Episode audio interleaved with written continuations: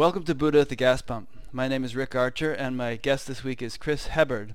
And Chris does something uh, kind of similar to the way to what I'm doing, but in my opinion, with a great deal more professionalism. Um, he is the um, founder of StillnessSpeaks.com, uh, in which he or on which he offers interviews with uh, spiritually awakened people and teachers such as Francis Lucille and many others. And um, he has, you know, he, but he does it with a very high level of audio, uh, audio video quality, professional equipment, and puts out. Um, uh, puts out very nicely produced DVDs. Um, I'm trying to do this thing on Skype, and it's a little bit of a, a challenge always. Uh, but we're kind of like barking up the same tree. And so I, you know, I got in touch with Chris, and uh, and it turns out he has a very interesting story about his own uh, spiritual awakening um, to whatever extent he acknowledges that it has happened. And I thought he'd be a, a, fascinating guy to talk to. And so here we are. Welcome, Chris. Hey, nice to meet you, if only by phone. Yeah or by Skype. Um, so Chris and I have been uh, chatting a bit before starting this recording, and he was saying so many interesting things. I said, "Wait a minute, wait a minute. Let's let's start this uh, because we're, you know, we're we're just wasting this. We can share this with others. Um, so we can either get right back into what we were talking about, or we can sort of start from the beginning and have you tell your whole story, and then kind of weave into some of these topics as we go. Um, maybe we should do that because you have a fascinating background. I yeah. think." Uh, let's just let's just plunge into that. Sure. So, um, I've read, I, I, listened to an, an online uh, interview you did with somebody. I also read your thing, and you know, I must tell you, when I was listening to your online, uh, your I, I forget what it was, a radio show or some, yeah, it was a radio show with some guys in Nova Scotia. I was actually feeling waves of joy while listening to you be, when I often feel that when I listen to somebody who is speaking in a way that just really strikes a chord with me. Um, I thought, yes, yes, you know, points you kept bringing out. Uh, so I'm I'm really kind of uh, happy that we've managed to make this connection.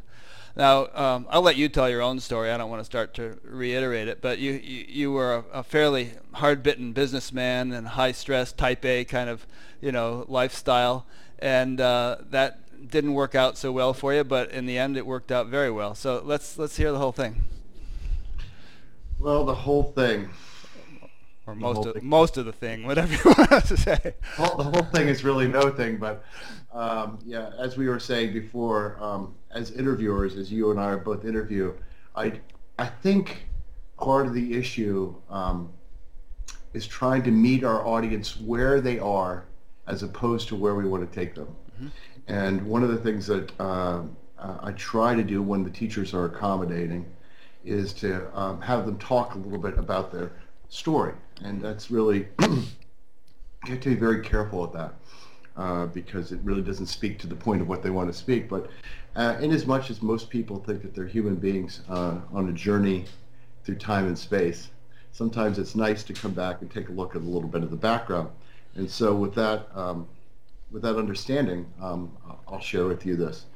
Um, I am a, a, child of the 60s. I was, uh, I was raised back in Pennsylvania and Connecticut. Um, when I say a child of the 60s, uh, that'll be obvious, I think, to you, Rick, and me, but maybe not to all the audience. May I ask where in Connecticut? Because I'm from Connecticut. I was born in Greenwich. I used to teach transcendental meditation in Greenwich, and I grew up in Fairfield. so there you go. That's amazing. Yeah. I taught I taught there in like 70, 71, 72. Well, I left there long before that. When I was fairly young, my, my mother's family was from Greenwich, Connecticut, and my mm-hmm. father's family was from uh, the suburbs of Philadelphia. Mm-hmm. And uh, their two families ended up buying a business in northeastern Pennsylvania, in the Pocono Mountains of Pennsylvania. And we moved there when I was fairly young um, uh, into the into a fairly rural part of Pennsylvania, but which was about 80 miles from New York City and about 80 miles from uh, from Philadelphia. And so we had sort of a, a, a, town and country lifestyle. We had an apartment in Manhattan, and uh, uh, my grandparents were in, in, Connecticut, and my other grandparents were in Chestnut Hill. Uh, when I was very young, you were saying that you were teaching in Connecticut in the 70s. Um, when I was very young, in fact, when I was 12 years old, I was sent off to prep school mm-hmm. on the East Coast. Which one? Uh, I went to Millbrook. Okay. All, I have two brothers. all three of us went to uh, uh, prep schools. My older brother went to Hit, uh, Hitchcock, which is uh, where George Bush went. My younger brother went to Blair Academy down in New Jersey. I don't know if that means anything. And I went yeah, to I've heard of it. I taught at some of those schools. Uh, I, I went to Tabor Academy for a year up in Massachusetts. Wow. There are no coincidences. yeah, really. Small world. Yeah, so in any case, uh, I ended up at Millbrook School for Boys, which also happened to be the residence of someone else who became quite famous when I was there. I think I, I think it was 1966 or 67 that I ended up there. And um, Dr. Timothy Leary was living there. I'll be darned. Yeah, Dr. Richard Alpert, who later became known as Baba Ram Dass. And so I went from a very strict uh, prep school where you had to wear a coat and a tie. You would be thrown out if you smoked a cigarette. We went to church five times a week. Did white glove inspections. Wow. And uh, somehow I fell into the influence of Stanley Augustus Owsley and LSD. I managed to get expelled from prep school uh, in my junior year and ended up in uh, another school which couldn't have been any more different uh, called the Woodstock Country School. Well, that sounds different. The only rules were no smoking in bed and no co- cohabitation between the girls and the boys. Uh-huh. Neither rule of which did I Was obey. obeyed, right. So that's how it all started. Uh-huh. And then uh, I, so this is interesting because there's a turning point, Rick, that I'd like to talk to you about because you went through this period of time and this may make, probably won't make a lot of sense to some of the people in our audience who weren't around at this time, but a lot of us, a lot of us were. There was then the beginning of the Vietnam War. right. And that was a, a, I think, a remarkable turning point. There were two things that happened when we were growing up. One was the Beatles, and the other was the was the war. Mhm. And and both of those things, if, if you talk to younger people today about them, it just doesn't register how uh, how big those two events were. But the Beatles were really a cultural change of a huge shift that was much bigger than just their music. Oh, yeah. And the Vietnam War was absolutely the most horrifically scary, nasty mess that you could ever possibly uh, go through. Mhm. And so a lot of us, myself included, got very alienated in the United States during that period of time. In fact, I left the country for a while, um, not about ready to serve. I had a lot of friends that were coming back in boxes from Vietnam. Yeah. The draft was going on, um, and uh, there was a lot of disagreement as to whether or not we should be there. So um, during that period of time, a lot of people experimented with drugs. Uh, I'm no exception to that. Mhm. And during that period of time, a lot of people were introduced through the Beatles to transcendental meditation. All right. I know one person here that that probably happened to at that time, uh, and Eastern Eastern religions, which uh, seemed to go hand in hand uh, with some of the experimentation that was going on with hallucinogens. There was some some some kind of connection there. Uh, coming out of that into the 70s, uh, there seems from this position to have been a split. Either you went further down the road, and a lot of my friends went actually to the east. They went to Tibet, they went to Nepal, they went to India. They continued down that path. Mhm. Some of them joined uh, uh, communes. Uh, some of them became alternative lifestyle, organic growers, and that kind of stuff. Their whole life went that way. And another group seemed to like try to recover uh, their position in America coming out of the war and try to go back into the beast. I was one of the ones that went back into the beast. Hmm. So that gives you some context, but having gone back into the beast, I became very entrepreneurial. I became a business person. And, and as, as that happened, I became very aggressively extroverted. Okay, and and so a large part of my story has n- has a complete spiritual disconnect to it. Right. Um, there was a huge period in my life where I just didn't care. I didn't care. I only wanted one thing in life, and that was more. Right. and and and so um, my career was involved in uh, direct response television and uh, and uh, infomercials and direct Ah. mail and all sorts of direct consumer advertising. Do you know uh, Ed Beckley and Tim Hawthorne? Yeah, yeah, they're both terrifically talented people. I Yeah. would say They're both friends of mine, actually, and they both meditate. And Ed Beckley had his own spiritual awakening when he was in prison, and Tim Hawthorne's company is based right here in my town.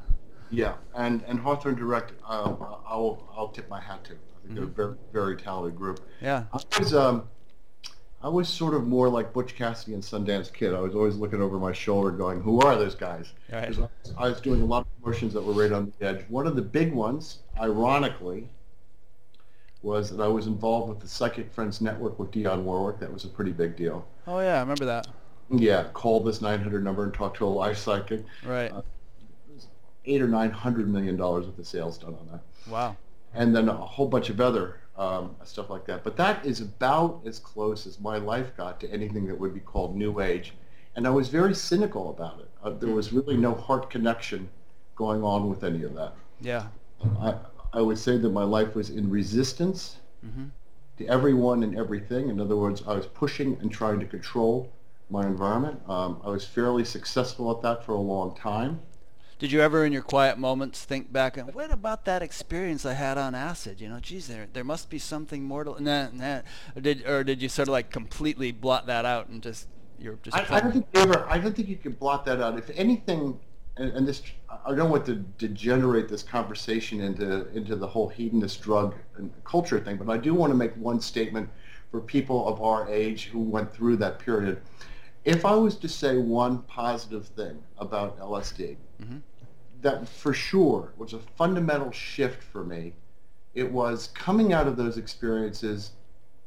I absolutely realized that there were alternative ways of looking at reality that were just as legitimate as the one I was commonly aware of. Exactly. That was my big lesson from it. Was that uh, you know I, before that I always assumed that everybody saw the world the same, and you know then when that, when I went through that experience I realized holy mackerel everybody sees it completely differently according to their level of consciousness or perspective or whatever. It's like seven billion different worlds out there. Yeah, and, and if you've ever really done a, a, strong psychedelic drug, you know, all the assumptions, even the fundamental assumptions about the solidity of objects right. comes into play and what your relationship is with the world and that kind of stuff. So at a very, very basic level, I, I, I think uh, even though I stopped doing all that, um, uh, and, and all drugs and all alcohol, Sure. um, a- after a while, I think that that was a lasting impression that left an openness, and this is just presumption and guessing to me, that there was an openness here towards the exploration of who I was from that. Right. So that would Yeah. be the only relevant part of it. It, it planted a seed, and that seed just kind of stayed in the ground for several decades. Yeah. And I also had developed this sort of, from the 60s, 70s thing, this sort of renegade, uh, anti-authoritarian, rebellious attitude. And I would say that was sort of a takeaway from that that went into my, my entrepreneurial career. If I looked at Chris during that period of time, I would say that part of the problem, part of the reasons I became an entrepreneur is that I was essentially unemployable. yeah. and that may have come uh, from my raising during the, during the 60s. yeah. Okay. Okay, so carry on. I interrupted you. Well, no, you're not interrupting. I'm, and I'm trying not to uh, eat up too much time on this issue. But um, the next significant thing would be that I, um, uh, in 1980, I got sober. I got very heavily into drugs and alcohol, and in 1980, thank God I got sober. I buried a lot of lot of friends who didn't get that message. yeah. So, but enough of that. And at that time, all that energy that was going into partying and and, uh, and getting high and all that stuff sort of got redirected in a twisted sort of way into saying to myself, "I'm now sober. All my friends are still partying, so now I really can. I have a competitive advantage." Uh-huh. I turned all that energy into business, and so this whole extroversion and aggression in business came out, and I went on a run for uh, 20 years. That was everything went my way, um, and it was not uh, the way of the Tao. It was the way of Chris. Right. that eventually, as we all know, uh, will lead you at some point to needing to uh, needing to see that the world doesn't operate that way, and uh, perhaps it was that and my cocky self-assuredness. Let's put it that way. I was so clear for myself. I had a, a company with uh, 75 or 80 employees. I operated in three different countries, and um, and so and everything had gone my way, and then suddenly everything stopped going my way. Hmm. every area of my life. And it was very dramatic, and it went on for a long period of time. And during that period of time, um, I fought and I fought and I fought and I fought. And it just ground me down and ground me down and ground me down. And eventually, um, eventually I just had a complete collapse. That's the best way to put it. Uh, uh, I've called it things like a dark night of the soul. Um, I think that's an apt description coming out of it and looking back at it. But everything came to a full stop there. Mm-hmm. And yeah, there were there, there's an experience that some people are familiar with that sort of precipitated a whole change of direction in my life at that point. Seems like you're feeling a lot of emotion right now when you talk about that. Am I am I right? Or it's, it's like you almost get choked up when you when you mention it. Uh, it's sort of like it becomes comes back into this moment. Yeah, yeah. Uh-huh. So I sort of I sort of re-experience it. Yeah. Well, they say the world is your guru, you know, and it seemed like in your case the the the, the guru of the world was was doing some major ego busting, which you know, in the style of Milarepa's experience or something. I have to say, I want to I want to comment on that. I think it's really brilliant. One of the things I realize now that I didn't realize then is that everything is prasad. Everything is a gift. Yeah. And uh, some of us get this message very, very simply, where we seem to be born that, that we're a lot more in sync with what's going on. We aren't sort of, but from here I was sort of at war with everyone and everything. And the only way I ever learned anything, it seems like if someone came up with a baseball bat and hit me behind the head. And that's sort of what life did to me at that point. Mm-hmm. Um, and I would have said, God, this is the most horrible thing experience. If I went through and explained to you this whole thing, you just like your mouth would drop open. You'd say it was so horrible, but it only takes what it takes. Yeah. And and you know, like every crisis that I've had in my life, when I look look back at it from where I am now, I, and I look back at what happened, I realize those points were when my life made these dramatic turns that I would never have chosen to make myself. Yeah. Put life on a whole new course, which turned out to be a much better course of life. Okay? And so I've sort of gotten to the point now where when things apparently are going wrong, that that's okay too. Yeah. That something needs to change. The universe needs to change. I need to allow things to change. Mm-hmm. And um, that experience was my first lesson in that. Yeah. And, you know, per, theoretically that could have been dragged out over decades and it could have been a very sort of gradual dismantling but uh, in a way you could look at it as a blessing that it was pretty much you know radical and, and you know Kali was really wielding her sword and let's get this over with and get, get this guy into a better position you know? It was a Kali type experience. Yeah I remember uh, one of the first books because I was not, uh, I had no background in any of this. I knew nothing about Advaita. I knew nothing about any of this stuff my feeling about New Age was it was like about pet uh, pet psychics and uh, and power crystals, and I right. was very, very Air, cynical. Airy fairy stuff and all that. yeah, um, and I read uh, one of the first openings for me was uh, some of Jed McKenna's books. Oh yeah, he sort of brings that cynical view into into the inquiry thing, but He's actually from Fairfield, but Jed McKenna is not his real name, and no one knows who the guy really is except his book cover designer, who's a good friend of mine, but won't tell.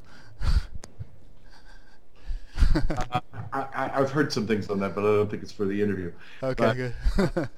but the gentleman who refers to himself as Jed McKenna, right, um, uh, had a. Uh, the only reason I brought it up is that he talked about this Kali-like inquiry. Yeah. This, is this burning, slashing, burning thing. And from this point of view, um, that was that was very similar to what the experience was. There was nothing very graceful and, or, nor pleasant, actually, um, yeah. when I went through. Yeah, so I mean, and specifically, you you know, you you've lost your business, you lost your wife, you lost your money. I mean, that's what you're referring to here. Is just you know all all that stuff you had spent two decades building up was being lost, right? Yeah, there was, a, and it just went on and on and on. It was just absolutely um, a moment in time. It was uh, a great coincidence, but um, yeah, it was everything. Health was too? Did you lose your health also at that point? Yeah, I was uh, diagnosed with chronic active hepatitis C. I was given wow. five years to live. Jeez. My mother died, my father died, my grandmother died, my dog died, my two cats died. Hmm. My wife left me with my one-year-old son. I got sued by the federal government. Um, in a huge suit that went on for seven years. Hmm. Eventually, eventually won it, but um, it cost us millions of dollars and aged me. Wow. so um, there were a lot of things that sort of magically all came together at, at, a single point in time that were just absolutely overwhelming, and it essentially brought me to a place where I just broke down and and um, I couldn't I couldn't go forward one more breath. Mm-hmm. I just broke down. I curled up in the fetal position uh, in uh, in the library of my home and just started convulsing and crying. Mm-hmm. And that was a, a major turning point for me. And how long did you lie there? Like all night long or something? Or it's hard for me to put a time on that because yeah. what happened during that was there was a tremendous cathartic release from this crying and praying just about the only honest prayer there is, which is, mm. please help me. I was just saying that over and over and over again. And at some point, I lost all concept of time and of space. Mm. And um, so I'm not sure how long it went. Certainly, certainly not more than a night. But, right. Um, there was a place that I was that was it's very hard to describe. Yeah, I think we get the picture. So, uh, and then when when you kind of began to come out of that, did you feel like a new day had dawned? I mean, did you feel like a, a big relief and? Uh, no, um, no, actually, my experience is not about blissful, you know, um, samadhi-like experiences, mm-hmm. which a lot of people had. I came to this, uh, as you can see, from a fairly violent and sudden um, experience. And um, what actually happened was I went into this space, this spaceless space for a period of time. It's maybe the best way that I can describe it. And in that period of time, or timeless time, um, I started noticing from this space remotely thoughts arising mm. and then thoughts going away. Mm-hmm. And each time the thoughts were away, I was back in this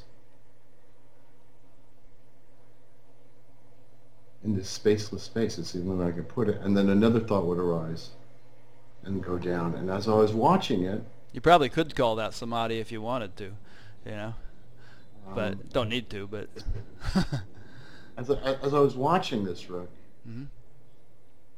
I realized that the thoughts that were arising were Chris thoughts. Mm-hmm. And I had this very, very simple awareness. And that was, if I'm sitting here in this emptiness, whatever this is, and thoughts are arising sitting around and then going away, and those are Chris thoughts, then who am I? Right. Who am I? Mm-hmm. And that single thought completely devastated me. Hmm. Now, a lot of people say, oh, I had this samadhi-like experience and everything was, you know, I, I saw the nature of reality and everything. My, this experience for me, uh, I don't want to give the impression was some kind of um, great opening of my heart and, and the ability to communicate about anything. It was just, uh, I didn't, I couldn't turn left or right. The reason I said some of this about my career was to try to set the stage that what I was was very aggressive and self-assured, very confident in everything that I was doing, right? Mm-hmm. Yeah. Coming out of this, I didn't know who I was. I really didn't know who I was. And so it was impossible for me to have any confidence. I didn't mm. know how to turn left.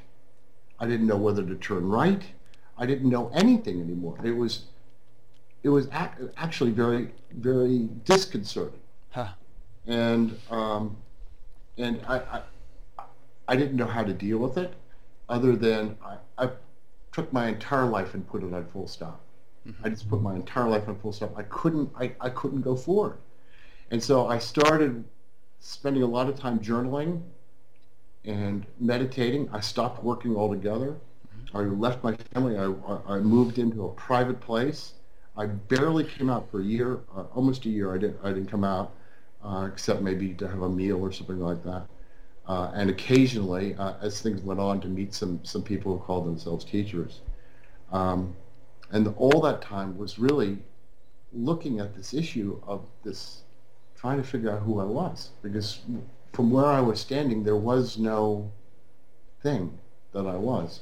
Mm-hmm. So I know that sounds sort of silly and it probably is difficult to no, I think it makes sense. I think the people listening to this will be able to relate to what you're saying, or at least they've heard things like that before. Um, well, it's interesting because I knew of no one. Uh, I had no experience in any of this. I wasn't a meditator before. When I was in college, uh, I used to do a speaker program, and I knew Alan Watts. I used to drink with Alan Watts, but it was more about partying with Alan Watts than listening to Alan Watts. Right. And, um, so I really had no reference point on all this. Actually, all I had was my own sort of cocky, self-assured cynicism egocentric sort of shell. And coming out of this, I didn't, I didn't, I just didn't know anything. I didn't know who I was or what I was going to do, and that, I guess, put me in a position of openness. But I, I didn't know where to turn to. So, um, and I didn't know that anyone else had had this experience. And frank, frankly, Rick, there was a good part of me that thought that I might end up getting psychiatrically hospitalized. Uh-huh. No reference point on any of this. I just, I just said, you know, do I need need, need to go see a psychiatrist? Or I did, I, I didn't know what was going on. That's interesting because listening to it now, you know, I, I think, oh, this is great. He, he he really had the slate wiped clean. He was in a great position to sort of start, you know, d- investigating, you know, the spiritual life or whatever we want to call it.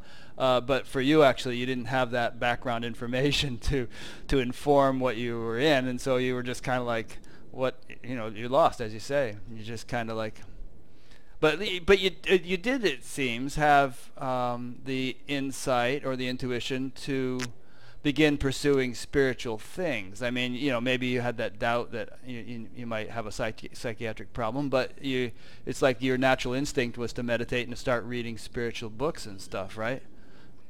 My natural inclination was to spend more time looking at who I was and trying to sort things through. Um, it's funny when when I was in my uh, career before this happened, someone had brought a copy of Eckhart Tolle's Power of Now into my house. Right.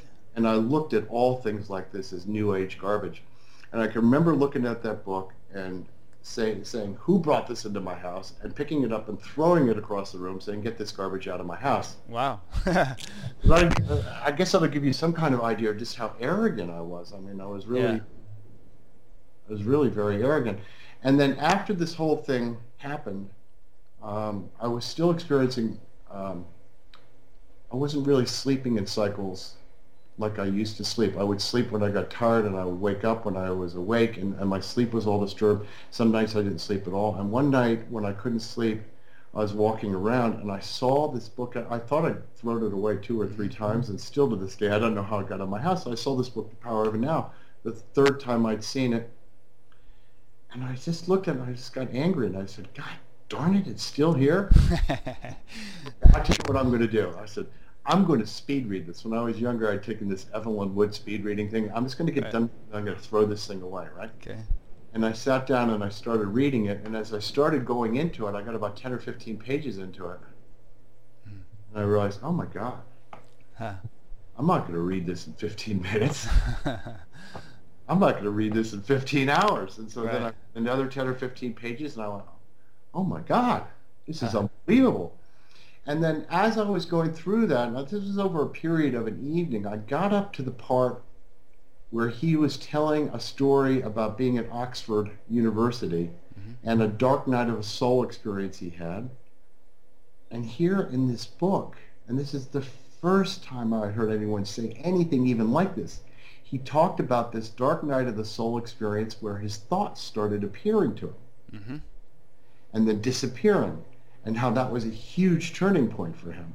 And I saw that and I went, oh my God, I'm not the only guy who's had this experience. I cannot even begin to tell you how excited I was. I was so excited that there was someone out there who might be able to tell me something about what was going on and that I might not need to be on Thorazine for the rest of my life.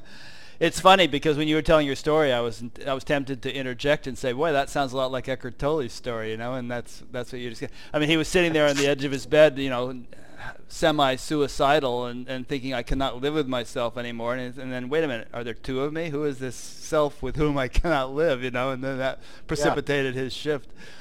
yeah, so I mean, I got terribly excited because that was really the first thing that I ever read. And the funny thing was that there was no openness to this material when I came into the book. I did it eh, dismissively. Yeah. I was going to read it and get rid of it and get back on with what I was doing. And when I got to that point, I, I went just I went apoplectic. I, I, I said, I've got to meet this guy. Hmm. And, and that's really what turned, uh, turned the whole scale for me.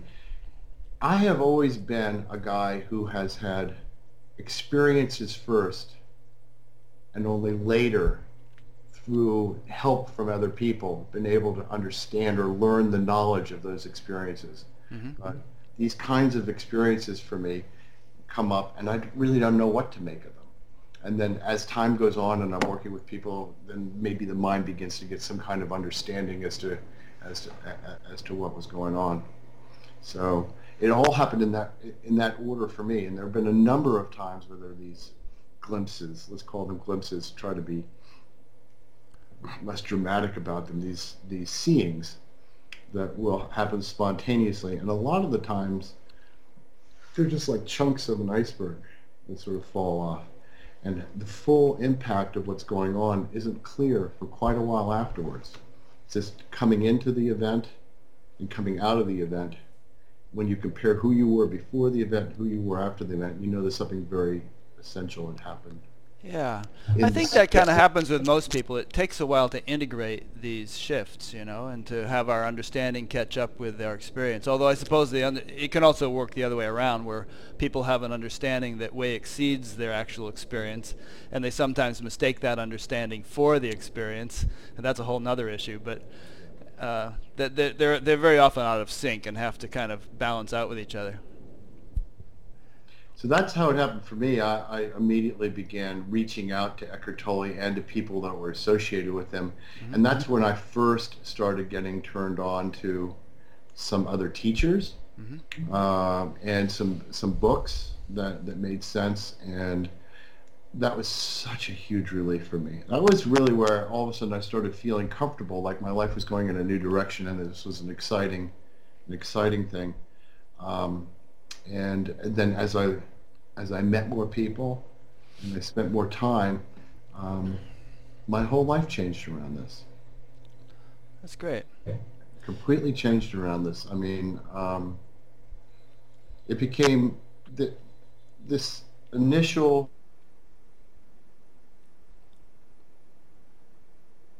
there was a clean sweep and everything was fine after that. It's a tremendous amount of, of conditioning here. Uh-huh.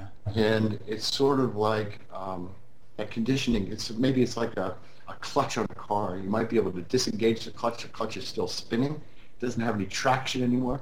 But there's still. I, I don't want to give the impression that there was some kind of an event that all of a sudden uh, everything was behind me and, and good, because there was there's there was and is from time to time still conditioning that comes up, things that I see about myself that are incongruent with what I knew to be true. Mm-hmm. If that makes any sense. Sure.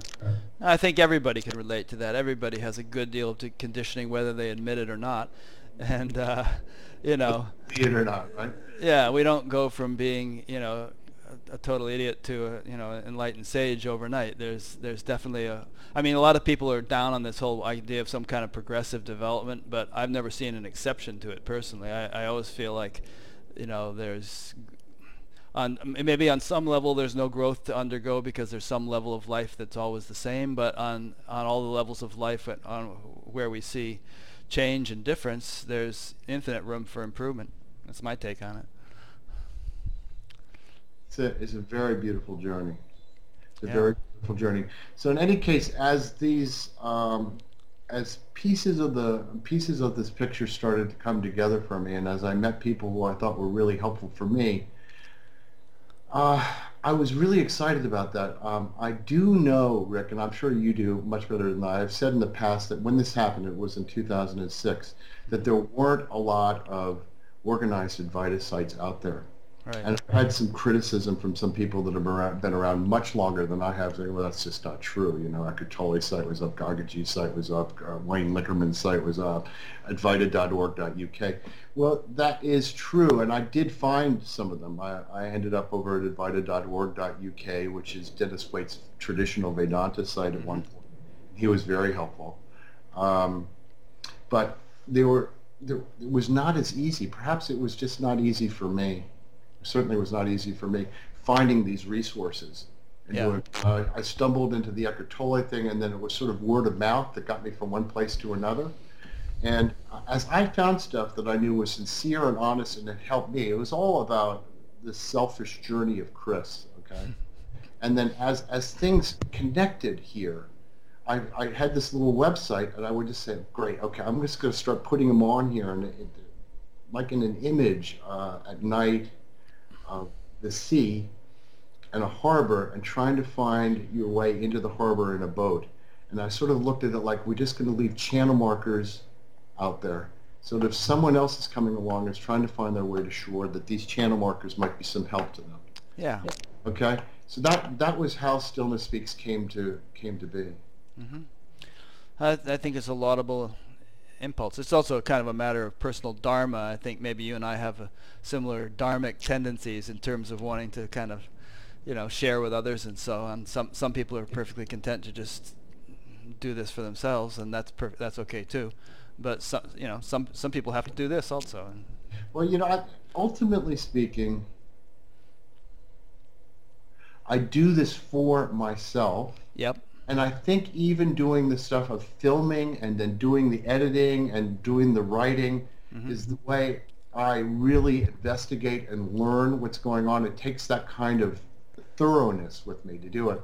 And so, but the actual process of doing that and then putting it up on the internet and doing all that uh, sort of sort of lets it's sort of my journey and, and my roadmap. Okay Yeah. the thing that's important, I think, the thing that I've discovered is that my roadmap is not your roadmap. It doesn't have to be the same. There may be places that it are and, and places that it aren't. I never tell anybody that what's worked for me should work for them because really I see that there are an infinite number of roads. There's only one destination for sure. Yeah. But I've met so many people who have come at this from so many different directions, from Tibetan Buddhism to Hinduism, to, from to Kabbalah to Western philosophy, mm-hmm. to stepping on a leaf. Yeah. No teacher, with teacher. And so I get to see this beautiful thing unfold in an infinite number of ways that always leads to the same thing.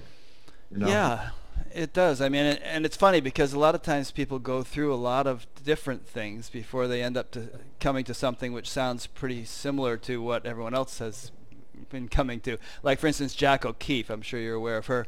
She's she went through everything under the sun, and you know eventually has arrived at sort of a non-dual way of looking at things. Uh, but boy, what a what a journey! Or this lady I interviewed a couple of weeks ago who has nine kids, and uh, you know her her whole path was the Jesus prayer, which she did with great intensity from every night, despite her ni- nine kids, from like three in the morning until the kids woke up, and it, it sort of lit a fire in her that resulted in this you know really ultimately this profound um, awakening or transformation letting the cat in here.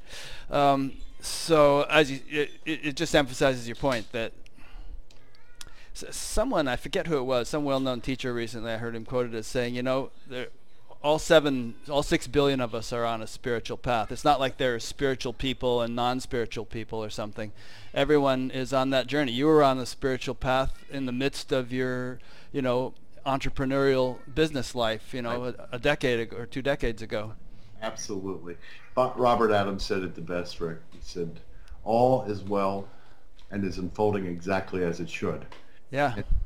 It was not clear to me before, uh, for quite a while, that every single thing that I was going through was exactly what I had to go through to get to where I am. Yep. So uh, it's all good. And if someone is, you know, it, what kind of cat is that? She's a, uh, a Siamese Himalayan. Yeah, I have two Siamese cats. She often sits on my lap while I do these interviews. Very cute. her, Very name, her, cute. her name is Leela. Leela. Yeah. Mine are, are Shiva and Shakti. So Oh, great. We could get them together, but I don't think they would like it. Hi, Chris. yeah. Uh, I like okay. Right there. So, uh, okay, so you know, to get back to your evolving story, and incidentally, you have a cool uh, email address. It's oncechris at stillnessspeaks.com. I, I, I saw that a year ago, and I thought that's that's a clever that's a clever email address. um, but getting back to your story, um, you you know you you read Eckhart Tolle, that kind of you know was a big uh, wake up for you or aha and you started reading all these other guys but you eventually ended up with Francis Lucille and in fact you you moved from where is it Dallas to uh, to California to, to live near him. So how did you stumble upon Francis? And was it sort of like a um, you know really obvious to you when you finally met him that this was the guy that was for you? Stumbling is really really important word. Uh, Jerry a lot. And I think the most of the legitimate things that have happened for me have been stumbling. It, it really doesn't have a lot to do with my conscious decision. I um, had met some people associated with Eckhart Tolle who gave me an unpublished copy of a manuscript called Eternity Now. It was just a printout. And I started reading it, and as I read that book, I was absolutely amazed at its depth. Um, I said, my God, who wrote this? And um, at the very end of it, because um, it was someone's personal copy, I suspect, was the phone number, his phone number. Mm-hmm. And I'd finished reading it, and I sat there and I went, no, this can't be. And I looked at it again, and I said, no, I, I really shouldn't, you know. And I thought about it for a little more, and I said, oh, hell with it, I'm calling. And I picked up the phone, and I called the number, and I got Raj Thakur, who's an Indian who uh, works with Francis, helps him at his home and I just said, look, I don't know what to tell you. I don't know anything at all about Francis Lucille. I had met a few teachers at this point. Uh, I was very lucky. Eckhart's people had put me in touch with Adyashanti, mm-hmm. with Gangaji, uh, and Pamela Wilson. But oh, yeah. outside of that, outside of those, I really had no experience at all. And I was really, really seriously stumbling. And I said, uh, you know, this book is unbelievable. And he said, well, Chris, the Raj says to me, he says, Chris, why do you come on down?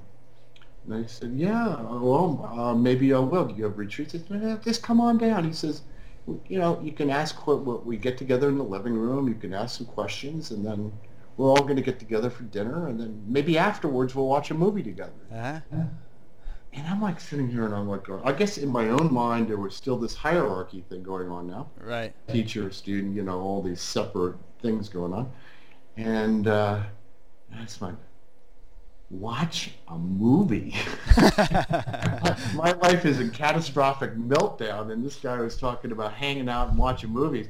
So I thought about it for a minute. I was in Vancouver at the time, mm-hmm. and I said, okay, I'm going. And so I went down uh, here to Temecula, and I met him, and I stayed here for a while. And during that period of time, yeah, I had some very profound experiences, again, happening that I can't even begin to explain. Um, but they were more traditional.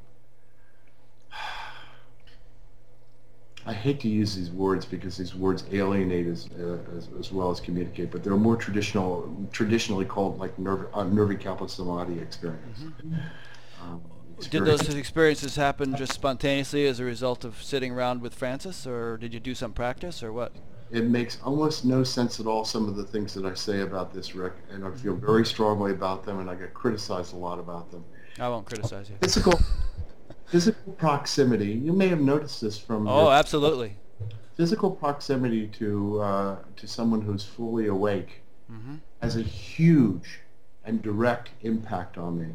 Yep. Franklin Merrell-Wolff called it the induction. He used to say, when he used to speak live with people, mm-hmm. that um, that people, in spite of the words, that there was a transmission of sorts that happened and people actually got what was going on in, in, in, the presence. That there was something going on which appeared to be geographic or somehow tied up in the phenomena of the house, the place, the person, or whatever it was, okay?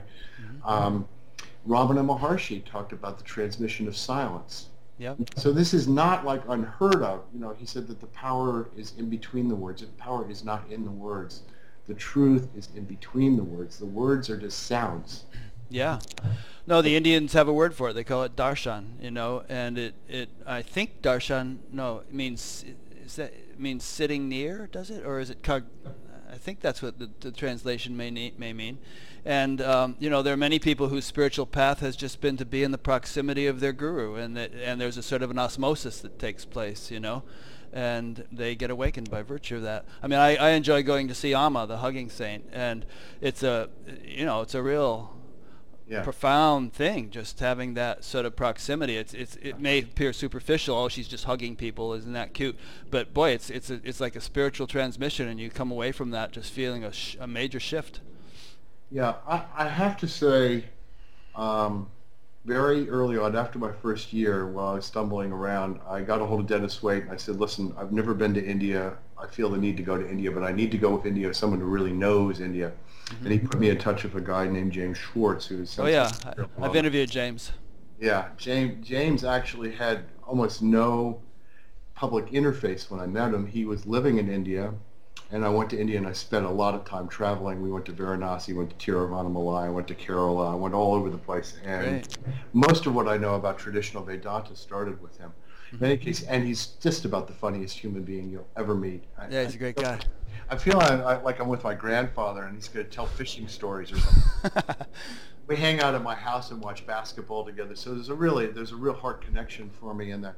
When I was in India, one of the things that I noticed, Rick, and some people are going to say, you know, this is this psychological or nonsense, but it's the truth of my experience. There were certain temples that I would go into, mm. and and I could feel this containerless space, this infinite space, this deep, deep, deep pool when I went in there. And it would be so powerful sometimes that I, I wouldn't even get inside. I would just sit down and I would sit there for hours and hours. And James mm-hmm. would come mm-hmm. up, Chris, you know, what are we doing? We're supposed to be going on. I go, hang here for a little while.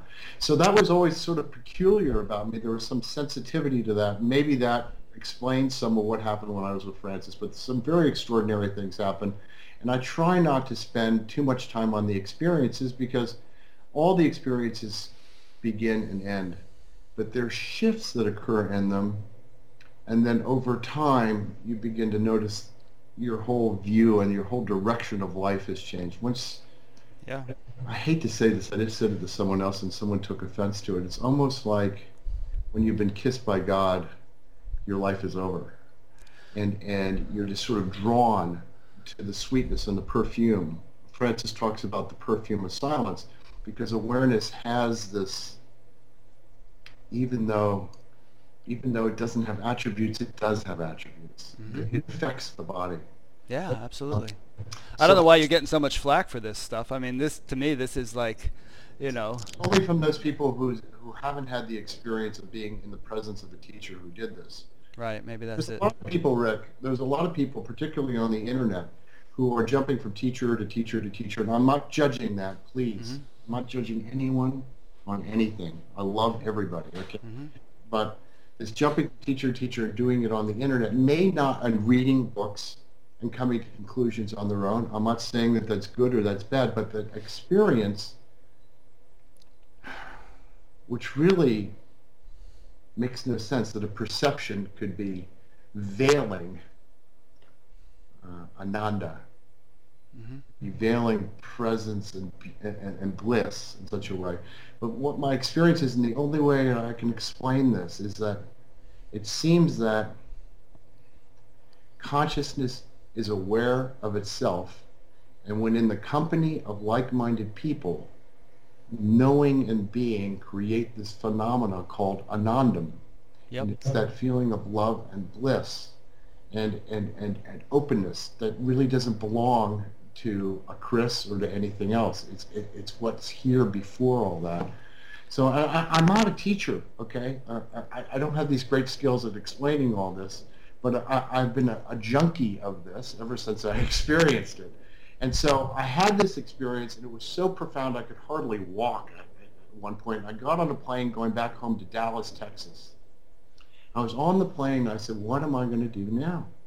I had no idea. I still had my home, my, everything in, in Dallas, and uh, and all of a sudden the thought just occurred to me. I said, I know what I'm going to do. I'm going to sell everything I have. I'm going to pack up everything, and I'm going to move down here and live right next door to, Francis. And so that's what happened. And um, that did not stop me from going out and interviewing and trying to share and see what the, this beautiful blossoming that's going on, I think.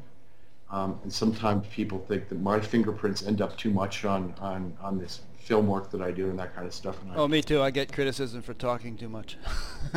I apologize for that, but it's my own enthusiasm. No, you're fine. I, I, am not criticizing you. It, I know that you're not, but I mean, for anybody who's watching this. Oh, okay, sure. I apologize. It's not meant to be any indication on anything about a Chris. It has nothing to do with a Chris, okay? It has to do with that which it precedes a Chris, okay? Right. But my heart is so thrilled and so happy about all this that I really enjoy doing it. And sometimes, Rick, and I know, I'm sure you know this, I get so enthusiastic that it doesn't, it's not an interview anymore. Yeah. It's a conversation between two truth lovers, and that's what I love to do. And sometimes when that happens, people are like, oh, I don't really want to listen to Chris. I came here to listen to Jeff Foster. I came mm-hmm. here to Peter Jubin, Rupert Spira, Francis Lucille, Greg Goode, whoever it is that you know that that I'm working with. I've gotten the same criticism. Some a couple weeks ago, some guy said, "Why don't you just interview yourself? You know, then you won't." and uh, and yeah. then I, I, actually, and then some other guy chimed in and said, "No, I like the discussion quality of it. You know, yeah. I mean, you, you know, you've been around for a while. You have something to say also." And Larry King said, "If I'm talking, I'm not learning anything." But I think this is a little bit of a different situation when we're doing these. Well, there is, for me, what I do with Stillness Speaks is not my business uh, my primary business. I'm very lucky that I have a career which allows me to do what I do with Stillness Speaks. Yeah. And people ask me, why would you, why would you do Stillness Speaks? It's a sea of red ink. It, it's obviously a fairly sophisticated uh, site, and it, mm-hmm. it costs quite a bit of money to put it together and all that. And I just said, you don't understand that the commerce of Stillness Speaks isn't cash. Right. The commerce of Stillness Speaks is the un unbelievable friendships that I make on this journey. Yeah. The people that I know, I say, I cannot even begin to express to you how many beautiful people I meet. And they become my heart friends. I mean, from here on out, if I'm in Fairfield, Iowa, if you don't think I'm showing up at your house to meet your cat, you know, you're down here, you know I'm going to be saying, come on down, let's have a cup of tea together and spend some time together. Yeah. This is my love. Yep. And, and I, what I've discovered is that beyond my basic needs of food and clothing and shelter, that what really makes me happy is the company of like-minded people. Yeah. And this has given me not only the opportunity to spend time with people that we call teachers, mm-hmm. but also because Stillness Speaks is actually quite large. We have a fairly big newsletter and a lot of people. We get over 2,000 visitors a day on, mm-hmm. on Stillness Speaks some days. And I get these emails from all over the world, and I call them jnanis in the mist. Mm-hmm. They're people that don't want any attention. They're people that don't need a limelight. They don't need to teach. They're as clear as bells. Yeah. They're magnificent people, and they're generally very humble. I have to be careful when I talk to them so that I don't come off as being braggadocious or arrogant or delusional because they generally know more than I do and they're just there to nurture and to be friendly and and uh, and, and and and and and to help this thing unfold. Yeah. To help this thing unfold, and so I keep meeting. Every day, I'm meeting people that are part of the unfolding that's going on here, and it's so magnificent. And so it, be, it only makes sense. What what stillness speaks is only makes sense in that context, and that I, have just met the most unbelievable people, um, and I'm proud to be able to call these people my friends. Yeah, I could. You stated very eloquently something I could say myself with the result. You know, as a result of my experience with with this Buddha, the gas pump thing. It's like this global family, and you just kind of keep it keeps deepening and, and expanding its connections and so on. And it's it's really a joy. You know something, Rick? I'll ask you this question. Uh, mm-hmm. The table's on you. Something that's very clear to me mm-hmm. is that all these people that I'm meeting are exactly who I need to meet. Yeah, yeah, that too. Uh, you know, I, I mean, once in a while I'll do an interview and I think, well, I should have thought about that one a little bit more ahead of time. That turned out to be a bit of a dud. But most of them, it's like they they're kind of as you, I think you said about half an hour ago that this is kind of in a way become a spiritual practice for you doing this whole interviewing thing. It uh, and the whole stone it, and that I mean I experienced that too. It's sort of like I keep as you say meeting the people I need to meet getting sort of bits and pieces of understanding and insight having people kind of prod and probe me and change my kind of perspective in different ways. And I found it to be a very I've only been doing it for a little over a year. It's been very conducive to my own growth Right, and that's really ultimately what it's all about. If you start getting the the impression from afar that this is a commercial enterprise that we're involved in here, even though we do sell DVDs, we try to recover as much of the money as we can. It is much more likely that Stillness Speaks will just become one day a formal 501c3 nonprofit. Yeah. But it's uh, that you've missed the entire point. The, the the point of Stillness Speaks is to create. My heart tells me that what we're trying to do is create a safe place. In other words, that I've met the people that are on the site, and I have some confidence that they're not bad actors, because we have right. bad actors in this arena. That they're honest, and that they're sincere, and that at least some of what I've talked to them with me has helped open things up here now. Yep. And if I see that, then I say, why not share this with other people? It's an open gate from that point forward. And some people say to me, well, why is this person not on here or why is this person on here? And I just say to them, you know, it's not that um, Byron Katie's not on the site because I don't want her on the site. I wouldn't love to have her on the site, mm-hmm. but I, I, need to spend some time with her so that I really understand what I'm doing and, and I put her up there because I just want to make sure that everything that comes on to Stillness Speaks is really a great thing. And I'm not saying that I'm the only resource or the best resource or anything. What I am saying is this is about my journey, and I, I share it with you. If you like it, it's yours. I'll try to make as much of it free as I possibly can. And if it's not for you, that's okay too. Yeah, yeah. Be okay too. I'm going to come back to a point you were making a, a little while ago about you know sitting in temples and sitting with teachers and all. And I, I think that there could probably be a, a scientific explanation for that phenomenon of the, the sort of the transmission or the contagion of, of awakeness to from one to the other. And I think Rupert Sheldrake has tried to do that with his whole morphogenetic fields idea. Um, and you know, I, I, have a friend who wrote a very interesting book about subtle energy and how subtle energy uh, can, you know, is as real as any other thing we know about, and how it, it, it has a, a, role to play in spiritual awakening. And I, I think that um, you know uh, some temple in India where people have been going for thousands of years and doing spiritual things can kind of build up a, a, a, surplus of subtle energy, or, or, whatever term we want to use, so that when you sit in that presence uh, of that place, you become um, you know saturated with it. And the same is true of uh, a spiritual teacher especially one who is the right one for you with whom you have the right resonance you know. Uh, it just naturally triggers um, profound shifts as it as it has in your case with Francis. Yeah, it's true, and I can say that I don't think that places accumulate this kind of whatever it is, energy or shakti or mm-hmm subtle subtle energy as you call it. I know that to be true. Yeah, yeah. And I can't explain it because uh, I see all perception as being empty. You know, like when I close my eyes and I talk to myself, really all that I hear, and I do hear these thoughts, are sounds. Mm-hmm. And before their sounds, there's nothing but this magnificent space. And then there are the sounds and then there's the space. And when I look at that, I realize that the sounds don't have any intelligence. They really don't have any meaning. So where did the the thought come from? Well, it had to come from what was there before. And where did it go to after it was done? And the examination of that shows me that sound in this particular case is an empty perception.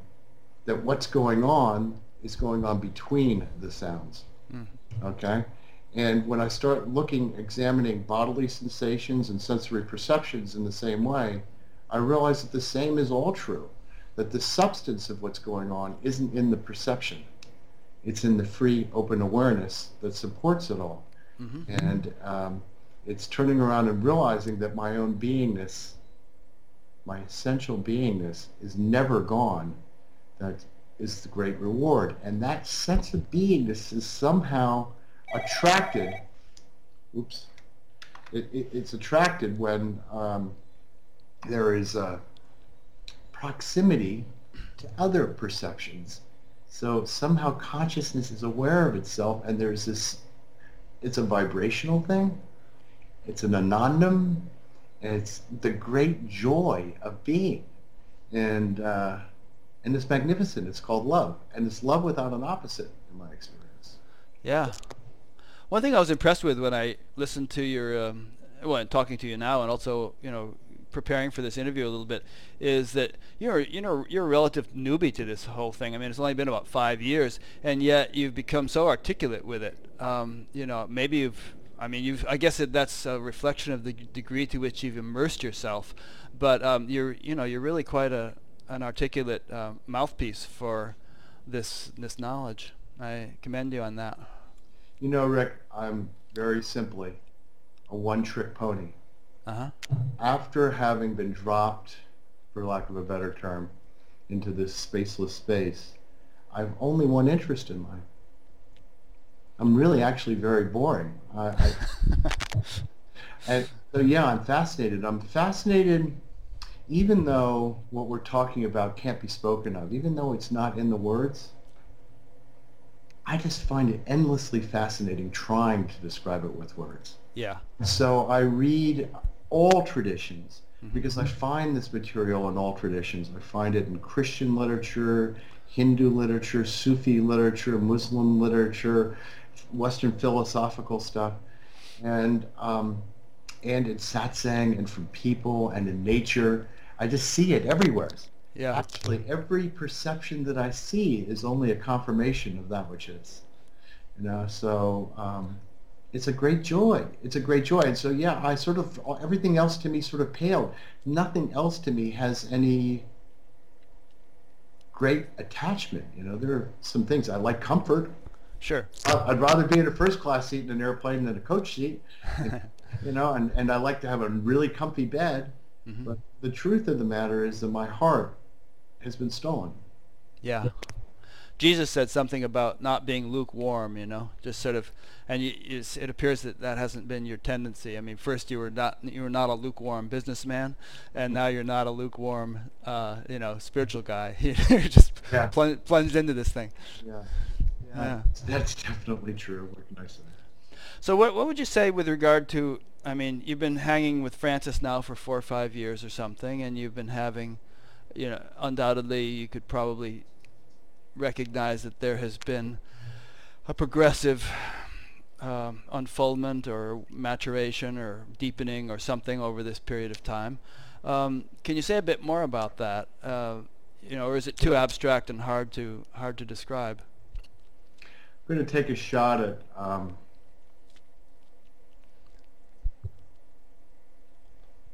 going to take a shot at something that's very another controversial topic. Okay. Which is, is there progression at all? Okay. Standing as the absolute, there is no time or space. There's, that's very clear. But in as much as most people who are listening to an interview uh, believe that they're human beings on a journey through time and space, there is something to do.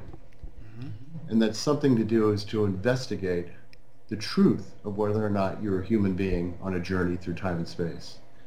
And um, whether or not that journey precipitates or doesn't precipitate anything, from my perspective, it has prepared my mind or answered questions that were in my mind that allowed it to settle down. I know this may sound strange, but until I had answered enough of the questions that were in my mind regarding the nature of reality and the nature of who I was. My mind wouldn't let go. I have a very Western background, very scientific. I had a, a very materialistic view of the universe. Um, and so I really needed, I needed someone know, uh, who was well grounded uh, academically, scientifically, as well as well grounded in these traditions to be able to walk me through this tremendous minefield that was my my belief systems and they were all beliefs that turned out to be all beliefs. So from that point of view, yeah, as long as I fe- felt as though I was a human being on a journey through time and space, I think there was something to do, and yes, I do believe there was progression. Mm-hmm. And Francis, of course, I, have to tell you that in spiritual matters, it's very dangerous to go things alone, and I have some very dear friends who have done this without any teachers. I mean, Karl Renz is a remarkable guy, no teacher. Mm-hmm. Uh, Jeff Foster is a remarkable guy, no teacher. I mean, uh, there are a lot of people I can point to. Um, Tony Parsons stepped on a leaf.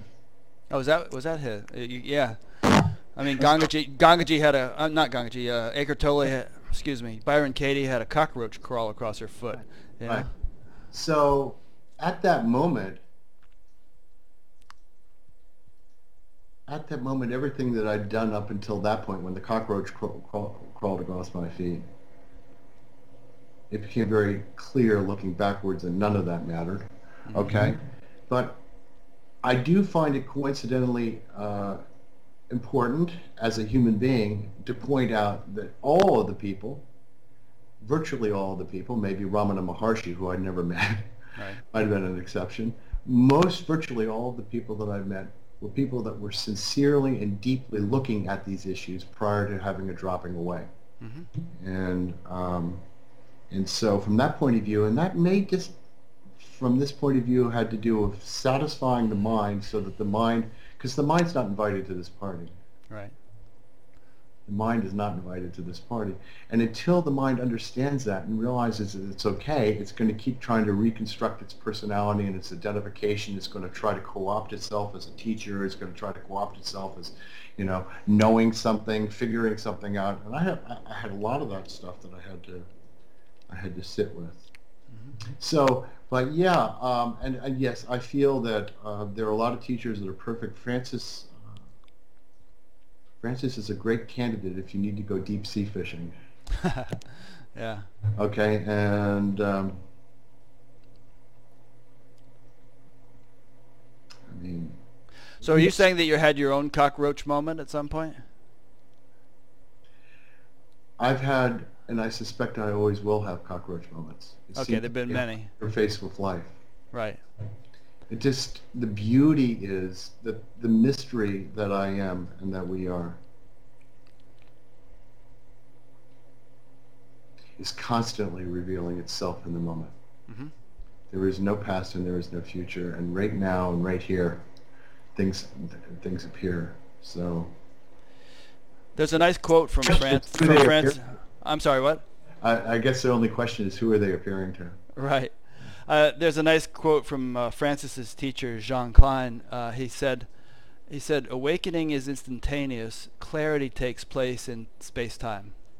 Yeah, this is, uh, Francis speaks about that a lot. I like that a lot, and mm-hmm. I urge people when they talk to me that, that, like when we were talking in the beginning here, oh, it's nice, you had this experience, you clean the decks, and you're ready to go forward.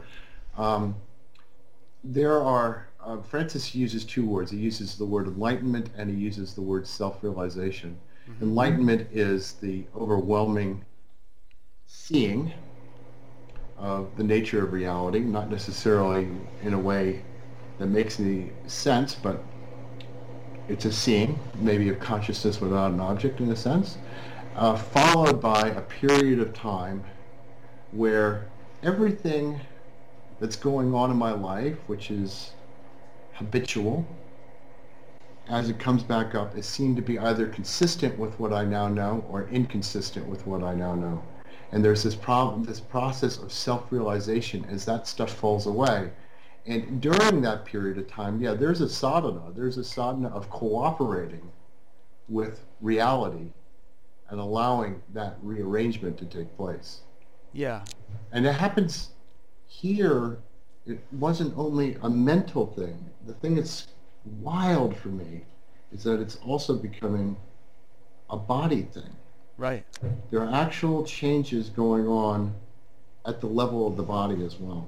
Absolutely. That process, yeah, I believe in that process.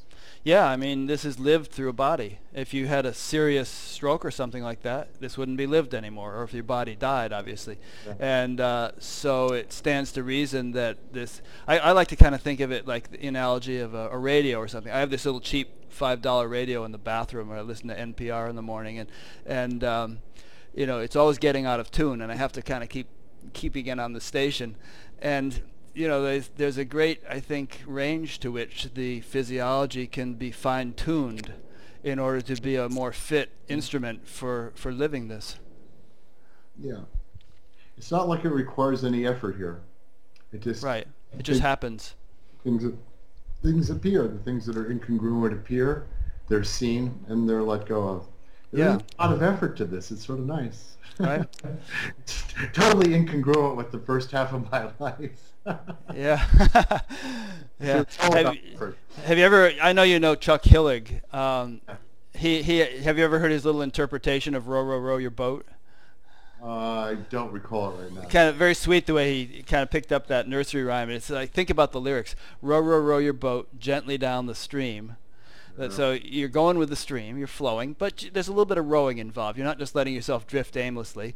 And then merrily, merrily, merrily, merrily, four times for emphasis, life is but a dream. it's good. Yeah. It's stand up. Yeah. Um, this, this whole thing about progress being some kind of a dirty word in, in some circles, I, I kind of like to... Non-doer. Pardon? Doer and non-doer. I get it. I understand. Yeah, it's like you know, it's, it's, not either or.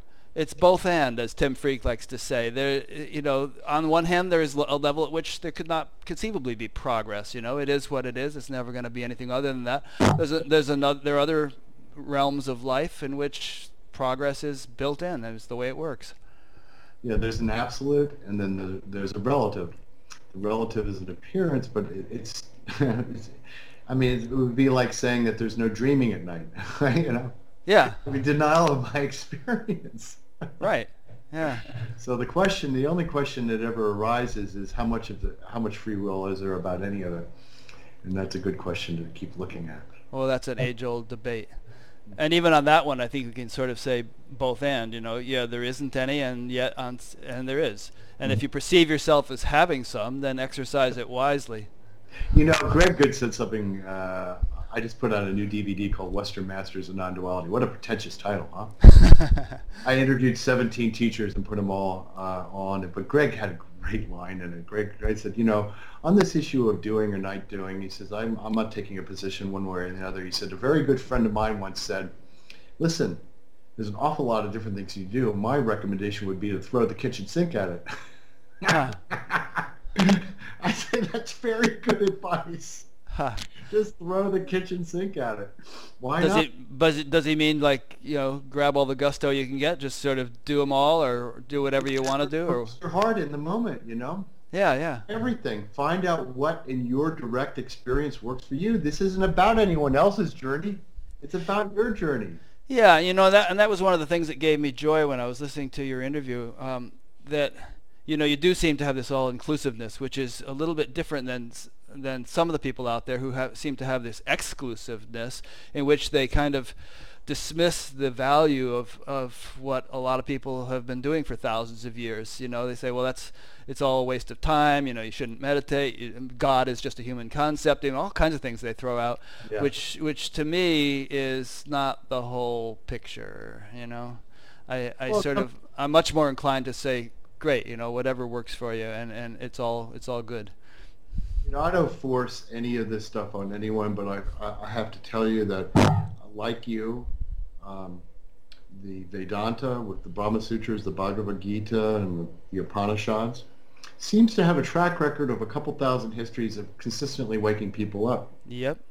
And my experience of studying those texts has been tremendously pleasurable. It has never been an effort for me. It's something I really love to do. Mm-hmm. So if your heart's telling you to do that, why not do that?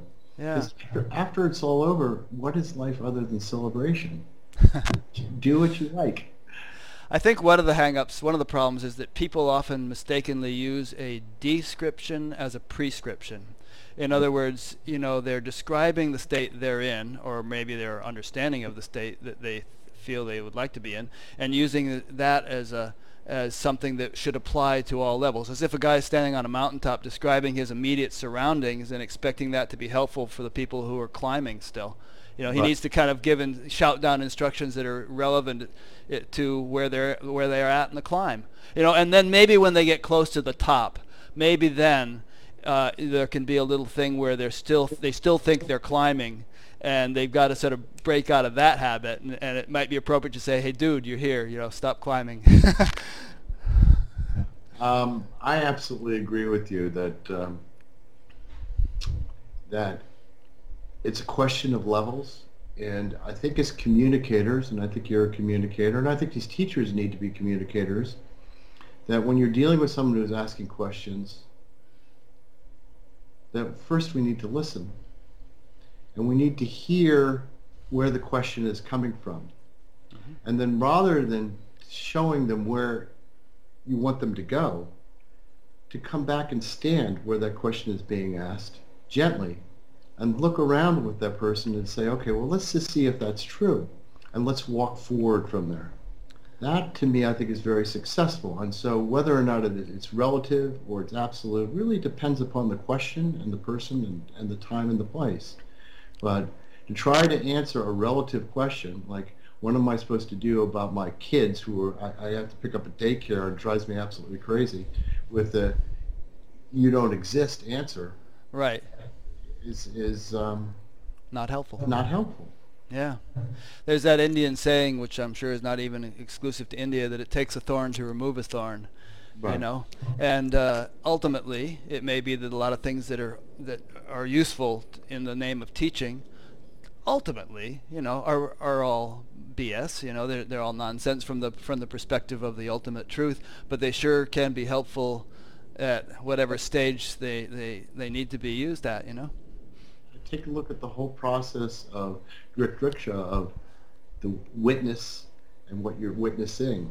Mm-hmm. And ultimately, that whole teaching teaches you that your awareness, but uh, when you look at it at a certain point, you realize that there's another duality here. Yeah. So you have this thorn, as you said. You use it to establish your certainty that what you are is not objective. Mm-hmm. And then you use that thorn to remove it, and then when that's done, you get rid of it all. Yep. Okay? But it's a tool that's being used on the way. Exactly. And and, and at a certain point, that that sort of stage of witnessing and finding that the you know the creation is completely un, unrelated to you, that melts. Uh, maybe that's what you were just saying. That melts into a grander unity in which the, there is no longer this dichotomy. But you know, but that's you know that's then. There's going to be a phase for many people where they're in this, this sort of dualistic uh, witnessing state. That's okay too. Yeah, yeah. Alrighty. Well, uh, are we done? I mean, this has been great. Uh, is there yeah. anything? Uh, I'm having a wonderful time. I don't know if we're done or not. We're probably just starting, right? Yeah. yeah. No, I'll be on this film. Pardon? What? I said I don't know if we're ending. I more feel like we're starting, but I think it may be the end of this particular film. Yeah, I just had that wave. That a feeling comes at a certain point. Of, ah, okay, we've done it. You know.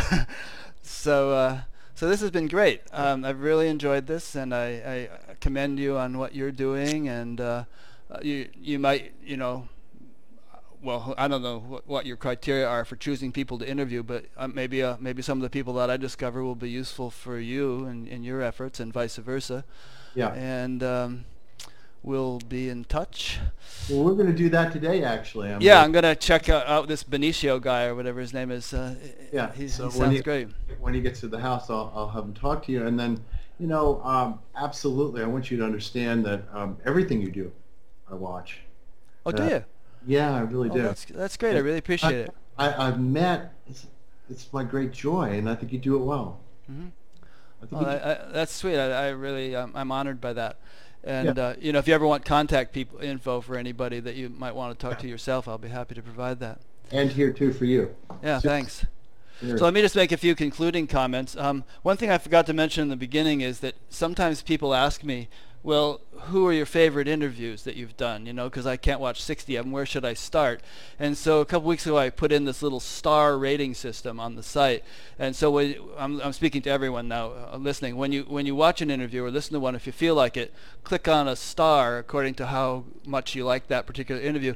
And you know, after enough people do it, it'll become statistically significant, perhaps. Um, not to say that there won't always be exceptions, you know, because everyone has their own proclivities, but maybe it'll emerge that certain ones might be a good place to start with. So there's that. Not too many people have clicked on them yet, and maybe that people didn't understand what the stars were for. And uh, and I just want to sort of say in conclusion that um, you know, depending upon how you're hearing this, uh, there's one place you can go to find them all because uh, I keep doing them, and there are about 62 of them now, um, and that is batgap.com, which is an acronym for Buddha at the gas pump. So go to batgap.com and you can sign up for an email thing there to be notified every time a new one gets posted. And there's a podcast if you'd rather listen in your car or, you know, video if you'd rather watch it in video and so on. So I've been speaking with Chris Hebert, who is the founder, and there's Chris's cat. It just jumped up behind you and walked across. Another Siamese, beautiful. Um, Yes, sweet. Come yeah, my cat has gone outside, so I can't quite introduce the cats at this point. But Here. Mudras. yeah, she, he's, a, he's a beauty. so I've been speaking with Chris and his cat of stillnessspeaks.com. Uh, go there, and you can also sign up for Chris's uh, emails and um, and check out all the beautiful interviews that he's been doing. So thank you very much for watching, and we'll see you next week.